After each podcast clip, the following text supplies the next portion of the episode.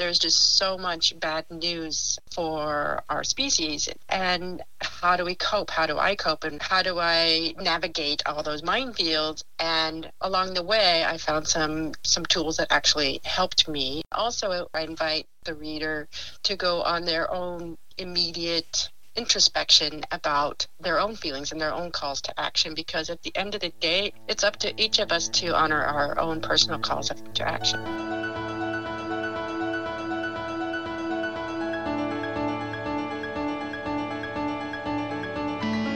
Hey, everybody, welcome to The Art of Attention. I'm Daron Larson. It's really easy to get overwhelmed by the scale of our environmental challenges to the point of not really even knowing where to begin. Our attention usually goes towards the ways we disagree instead of on the things we could all be doing now. Cheryl Leutjen has a refreshing take to offer. In her book, Love Earth Now The Power of Doing One Thing Every Day, Cheryl shares ways that she redirects her anger, fear, and hopelessness into doable, tangible action and even a renewed sense of hope. She doesn't tell readers what they should do. Instead, she invites all of us to find ways to respond that line up with our values and the messy details of our lives. In this conversation, we walk through the specific ways Cheryl has found to use humor and a deep earnestness to stay engaged and to discover what she and each of us can do to affect meaningful change in the world starting right now. Cheryl Leutjen, welcome to The Art of Attention. Thank you. What I'm thinking about is how the world has gotten so much more distracting. That's one way to put it. And there's so many things competing for our attention. And I'm interested in people who have decided not to wait for the world to sort itself out before they're willing to kind of jump in and come up with strategies. How do I respond to these challenges? What can I do to strengthen my attention or decide what to notice more instead of leaving it up to chance or um, the mercy of the skill of some of these persuading voices we're inundated with, right? That makes sense? Mm-hmm.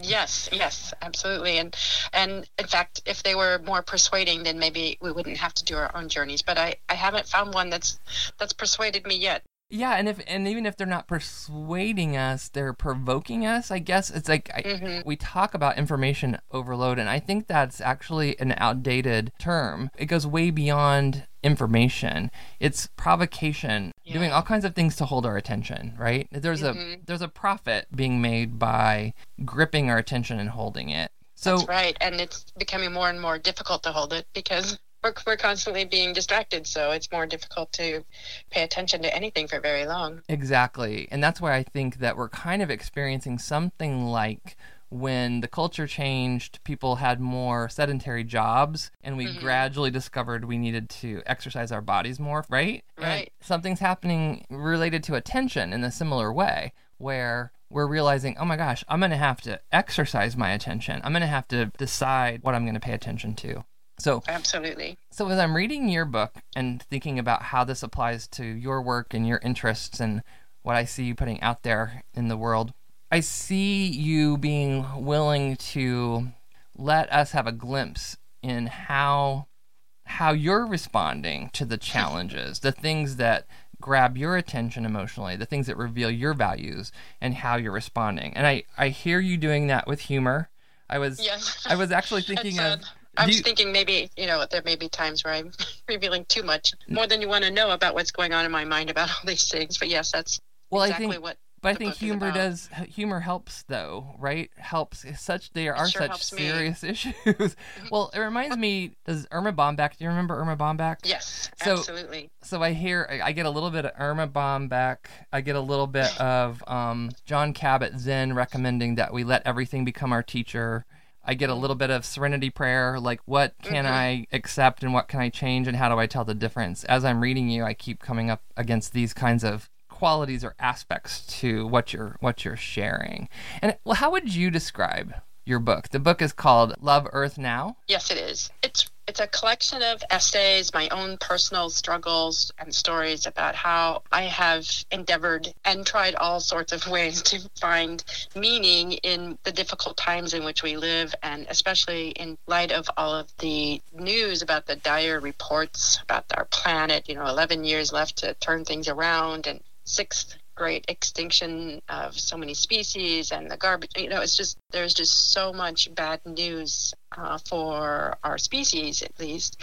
And how do we cope? How do I cope? And how do I navigate all those minefields? And along the way, I found some the, some tools that actually helped me. And so my goal is to share those with readers. And also at the end of the chapter, I invite the reader to go on their own immediate introspection about their own feelings and their own calls to action because at the end of the day it's up to each of us to honor our own personal calls to action that's right and i could relate to i'm a person who i feel my feelings strongly i always have and i've been mm-hmm. working with mindfulness over the last 17 years i've actually tried to work on that as a skill something i could do more skillfully uh, regulate my emotions be aware of my emotions and i hear in you also navigating that in a in a similar way, uh, in mm-hmm. your own way, right? Noticing that the things that you're hearing about, reading about, observing yourself, it's there's a heartbreaking aspect, and you're kind of Absolutely. letting us watch and hear and feel along with you, and then then you're inviting us to consider how might we regulate our own emotion how might we consider our options for reacting and responding I yes, I I love that analogy. There's a heartbreaking happening because that's exactly how I feel. So often I I, I have two children, and you know that, that's my greatest impetus for writing and finding a, a way to make meaning and find purpose because I want there to be a world for them. I want there to be fresh air and sunshine yeah. and clean water to drink. I remember our grandparents talking about leaving the world in a way that our grandchildren could thrive. It feels like that mm-hmm. message is heard less, I guess, these days, but I think it's still a very human impulse to consider longer than just my life, right? Into my my kids and my my children's children. I believe so, yes. Yeah. And even I know friends who don't have children of their own, but you know they have uh, nieces and nephews they're very close to. I see a deep connection and deep concern across the board of people I know for the next generation. Yeah, that's right. And it's something about aiming your gaze in that direction seems to be a better than just aiming it for what I can get out of um, my life this week or something. Especially the from the consumer aspect, right? Right. I really like the you call them um, love earth invitations. Some yes. you might call them reflections or an invitation to uh, meditate or contemplate something. Would you be willing to recall maybe an example of the many you give in your book, how you connect your own personal experience to that invitation for the reader to reflect in their own way? Hmm. Well, I think a very simple, relatable example is my experience with phone books. I have repeatedly put in requests to opt out of the phone book, and yet they still arrive on my doorstep. And it just is such a flagrant reminder to me mm. of the needlessness of uh, so much of what we produce and put out there people don't want. I right. haven't Nobody... looked a number up in the phone book in, in a long time, and they require a lot of paper and a lot of resources and delivery and all of that. And it just it's just sitting there on my doorstep, reminding me of all of these things, and I tend to lose it. So I go through my whole process of dealing with the phone book and and reading about the phone book, and at the end of the day, I just I have to get myself out someplace into nature and an experience happens that really takes me out of my mental processes and my triggered emotional responses because these are all things that are upwelling from prior experiences how furious i get seeing a simple phone book. And this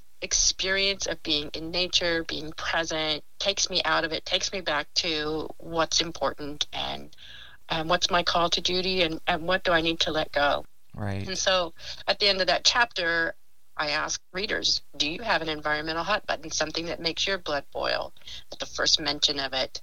And then I, I uh, offer a simple reflection, close your eyes, breathing, imagining kind of experience so that it goes immediately back to to the reader because ultimately the goal of my book is to inspire all of us to reflect on what's important to us and how do I deal with things that I can't handle, I can't respond to, and how do I have the energy to do the work that I am here to do. Yeah. Thank goodness I'm hearing more and more voices out in the world from psychologists and experts who are encouraging people to feel their unpleasant feelings. I feel like your voice gets added to that. I think of Susan David, who talks about how we don't want to rush to get rid of or numb things like our fear and sadness and anger. Right. Right? It's uh, they Mhm. they reveal our values and then we can those feelings are not uh, necessarily something we have to reflexively respond to. We can feel them and then I you know, I appreciate my unpleasant feelings because it reminds me points me back to what I need and what I value and then then we can start doing the work that you're talking about which is how can I decide how to respond? Where can I put my attention that I don't feel as Exactly. over right? Because I hear that's what It's I hear you saying. is- Having that conscious choice about how to respond to something as opposed to these knee jerk reactions that we have based on years of who knows what experiences. exactly. Yeah. and then you're then you're not in control you're not in charge you're not in, able to make your conscious decisions about how am i how am i going to respond how am i what am i going to let go Right. I'm concerned. I don't know how sustainable outrage is as our only option. I think it's got a place, but I think there's got to be a little more strategy. And I think that pausing and mindfully deciding to incorporate some of these ideas of feeling our feelings and making a conscious decision, I think can help. There's also something I'm curious to hear what you think about this because I say this kind of a lot in my speaking and coaching. There's this tendency we have when we see something that's either wrong in the world. I, I think it applies to in ourselves as well. We want the world to be better, and we want to be better version of ourselves. And I think those are great things to help us decide how we want to act in the world. But there's something that I think we can also love the world. We can also love the world in its imperfect state. We can also accept ourselves or practice accepting ourselves as we are. It's like simultaneously improving and accepting, uh, right? It's, it's delicate. that's that's yeah the book, name of my book is love earth now. Right now as it is Mm, right here and now. Yeah, i mean now is where we live. And coming back to our hearts it's a better feeling place for for me to take action because i love my community. I love the tree outside my my window i love my family i'm going to make these choices based out of love yes outrage has, is important and and, and it's just natural it's a natural Mhm. response to things that are upsetting and and so it's important to me to feel that feeling and give it what I call the light and air that it needs to compost because because burying things, you know, without oxygen they don't. it doesn't. And Right, it doesn't So- work, does it? Yeah. so give it that that space and then it's important to me to reconnect with the present because the outrage is as I said it, it stems largely from things that have happened in the past. It's just like the piling on. That's hmm really makes it so powerful a feeling. So I I give myself the time and space to feel that feeling and then I have to reconnect with the present and be right here right now. What's happening right now.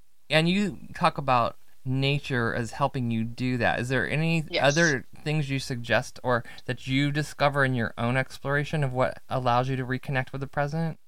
Oh, it can be anything. It can be something as, you know, just taking a look around. And I like picking something up because it's very tangible as opposed to the tendency is if looking around, you're still thinking, but, you know, picking something up and really noticing it. Right, engaging your senses, I guess, is how I frame that Mhm. too. Right, so is it what Sure. can I what can I do to engage my senses? The present can sound so abstract. I think we Mhm. we talk when we talk about it in kind of That's true. a certain That's language, true. right? One of the things I'm critical out in the world of mindfulness is that sounds so abstract, and then the reality is it's it's as simple as touching a paperclip or Yeah. uh, feeling the breeze or noticing the temperature of the room, hearing sounds of birds. I think it doesn't have to be something necessarily beautiful to connect with the present. We connect with some sensory detail that's available. hmm Yeah. Mhm. So then when you feel your feelings and bring your attention back to the present, which I think it could could we could say that's enough. That's a really great place to start for people who are listening. Uh, Yes. Feel your feelings and reconnect with your senses could be a, a project that you just did only those two steps. Like you could try that for weeks, months, years, and just see how that impacts your your experience. But what do you recommend after those steps? Well, for me, this is where I ask for guidance.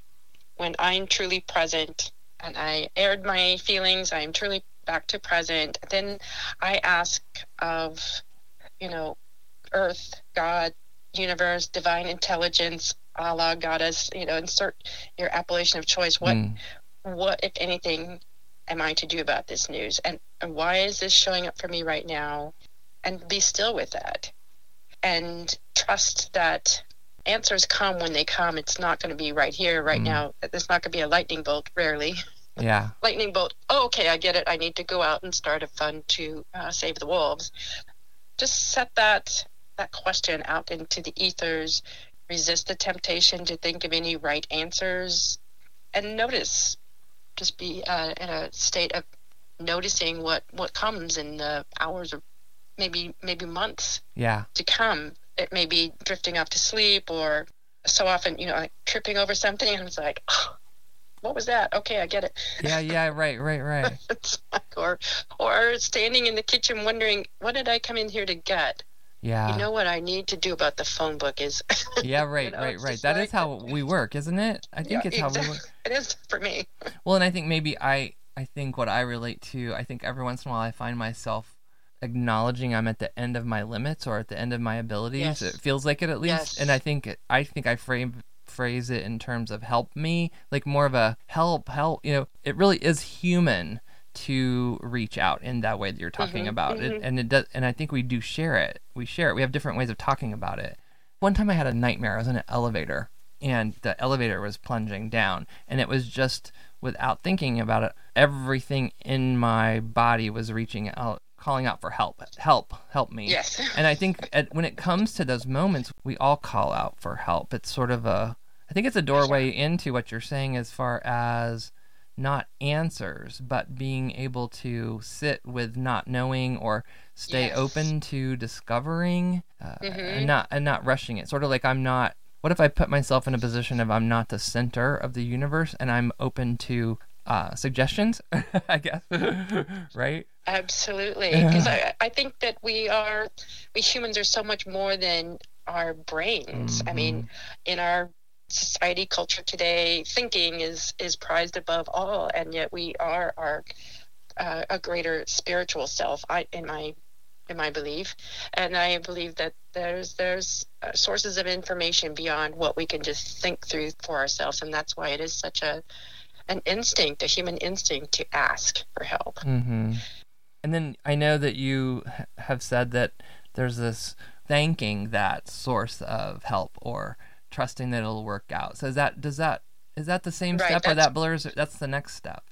that's that's my next step is once i put it out out into the ether i'm asking for help I, i'm asking for answers i'm asking for information then i absolutely entrust that this problem is that i entrust problems that are not mine to address that i can't do anything about to the people whose soul work it is Mm-hmm. there's 7 billion more than 7 billion people on the planet now and we are each instilled with our own soul work to accomplish Mm-hmm. so I flood them on a daily basis with gratitude. Okay. Everyone who is showing up to honor their, the callings of their own souls, and especially those who never make the headlines. Yeah. It seems like nothing is happening and nobody cares. And yet I know people care and people are working and people are, are acting.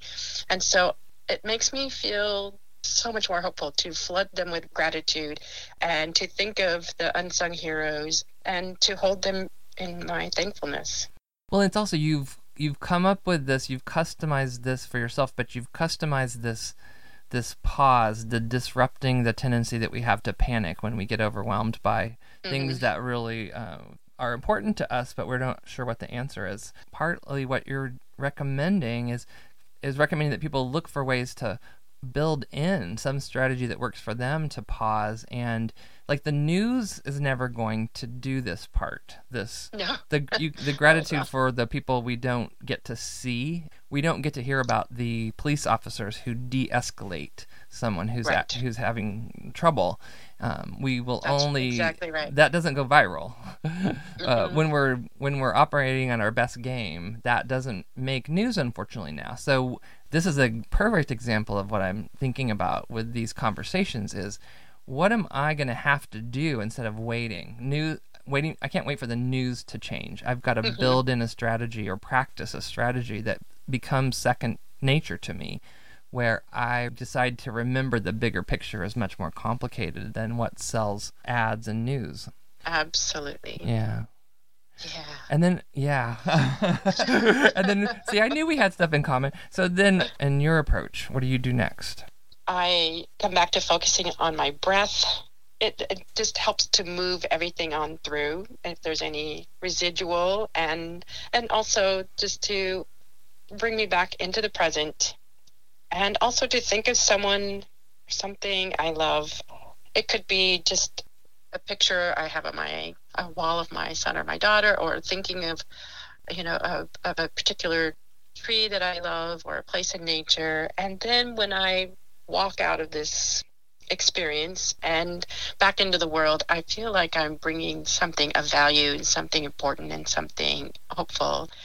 And at the end of the day, that's ultimately what I, I want to bring into the world is a positive force for hopefulness and action and mindfulness Mhm. and awareness and love for Earth.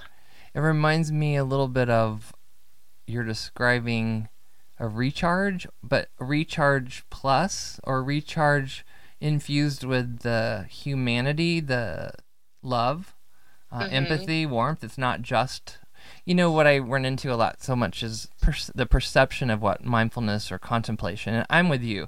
I really don't care about the terms. I'm really interested in these deeply human things that we all have the capacity for. Not everyone realizes that they could develop Right. those capacities. Right. Um, but whatever It we want to be important, but that's right. But there's something more than the perception of just breath as relaxation or mindfulness as relaxation. It starts to look and sound to me like we're just promoting a kind of a numbing response or a or a checking out or taking a nap. And what you're describing and what I'm try to advocate in my work is so paradoxically not a nap.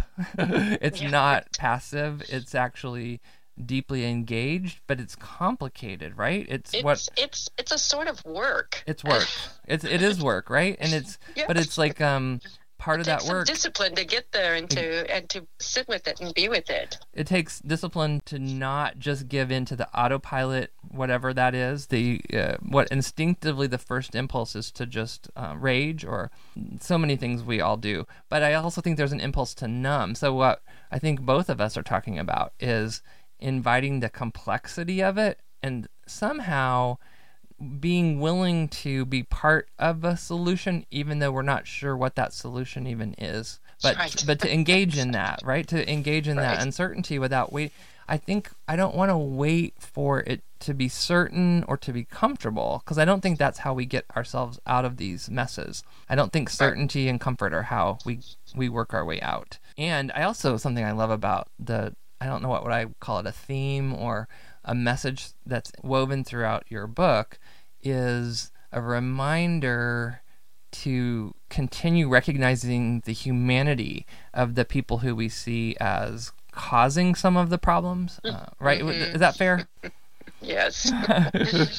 I kind of skipped over that, but that's part of my entrust and, and thanking process is to extend a word of gratitude for those that I deem responsible for the whatever travesty I see going on because but for that person acting out in this way that is so reprehensible to me, I might not be roused to the point of this process, this and taking action. Mhm, I believe right. that they play an essential role in rousing us to the urgings of our souls. Well, it's oh, that's so interesting because I'm always curious about the wise people from the dawn of time keep telling us to love our enemies. To me, they're not saying don't have any. There's at this stage in my life, what I hear is keep recognizing the humanity you share with the people who are living in a way that is in opposition to your values or making your life difficult. When I imagine the well being of someone, it's easy for me to care about. It feels great, but it's not, I don't feel it strengthening my heart or my compassion. And when I work with the, I guess I'm talking here about what's called loving kindness. Like I tend to call it friendliness practice. I have kind of my way of working with that. But when I work with those difficult or challenging people, and I remember that, okay, wait a second, they're trying to be safe and happy and healthy, and so am I. And what can I do in my own imagination to reconnect with, even though I it's hard for me to understand the logic of how they're connecting their behaviors with those basic human drives. That's really not for me to sort out. I just have to try right. to recognize all of us are trying to do this. I mean, I'm not nailing it. so can I soften up my expectation that they that everyone else should be? And that's the difficult people. I agree that they can then motivate me to uh, take different risks or to be energized enough to move in the direction of trying to contribute to the solution, I guess. And to connect with other people who are yeah. equally outraged or incensed and say, okay, what can we do in a way that we would never be inspired to do but for this person who is showing up. That's what I just keep saying. This person is showing up and playing their part as if it, it's in a, a, a, a stage show. They're playing the part It's an essential part for the rest of us. Uh-huh to wake up to ours. Right. Yeah, that's fascinating. We need it's a messy thing. We need each other. We need all the parts, I think. We need all the parts. Yeah. Much as we don't like them. Yeah. Yeah, I, I want to like I want to get to the point where we can incorporate everybody back in and quit having this team. These like when your when your team converts to my team, we're going to all be live happily ever after. I want to get I think it's a new kind of place we're going to have to figure out, but where we're all or even just remembering how to have a conversation with somebody right. who holds opinions that are different than ours. It's exactly. become almost taboo. I think we're aren't we we got to be getting closer to that. I feel it. There's enough stirrings are beginning to talk about this more and more. I mm-hmm. I think we know we recognize that We're not sure how to get there, but I'm willing to have those conversations. Um, I think the numbers are growing. We'll see what happens. I have people still who enlightened, thoughtful people who say, I don't know how you can stand talking to that person. Yeah. I, I, I just I just I can't be have people like that in my life.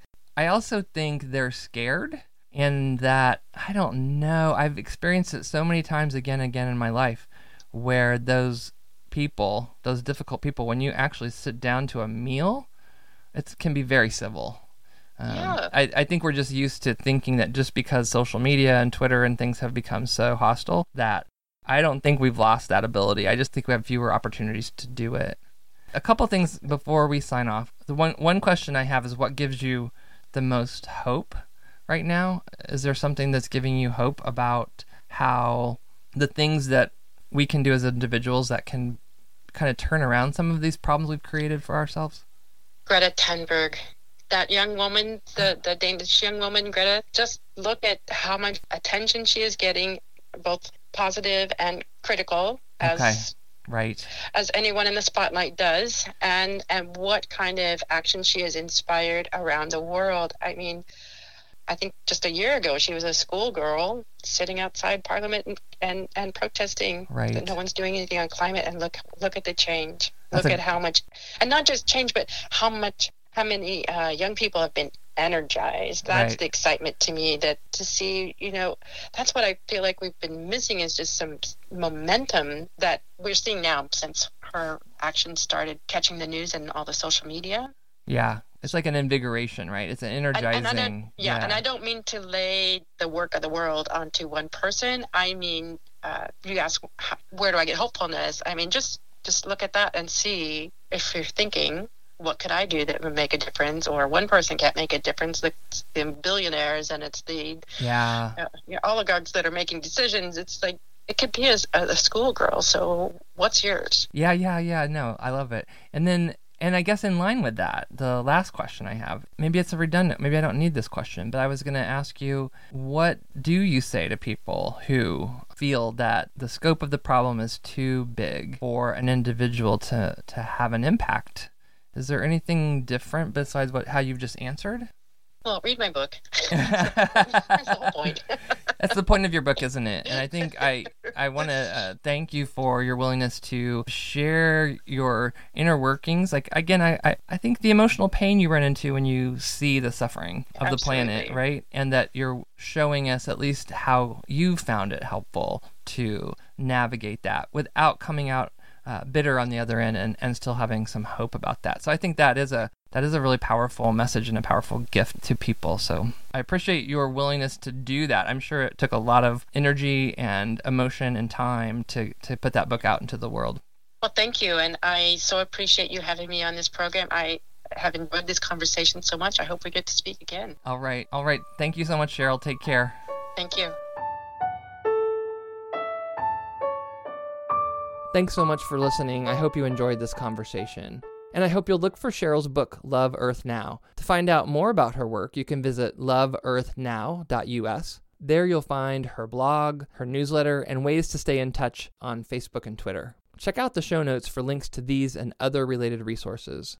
And thanks ahead of time for helping us spread the word about the art of attention. In addition to listening on WCBE.org through the WCBE podcast experience, you can also listen on iTunes, Spotify, Stitcher, SoundCloud, and even on the Insight Timer Meditation app. Let me know what you think about the podcast so far by emailing me at Daron, D A R O N, at attentionalfitness.com.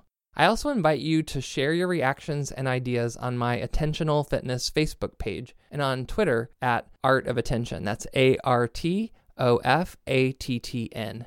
Until next time, let's don't wait for the world to get less distracting. It's never going to. I'd love to hear about the ways you're finding to exercise your attention right now.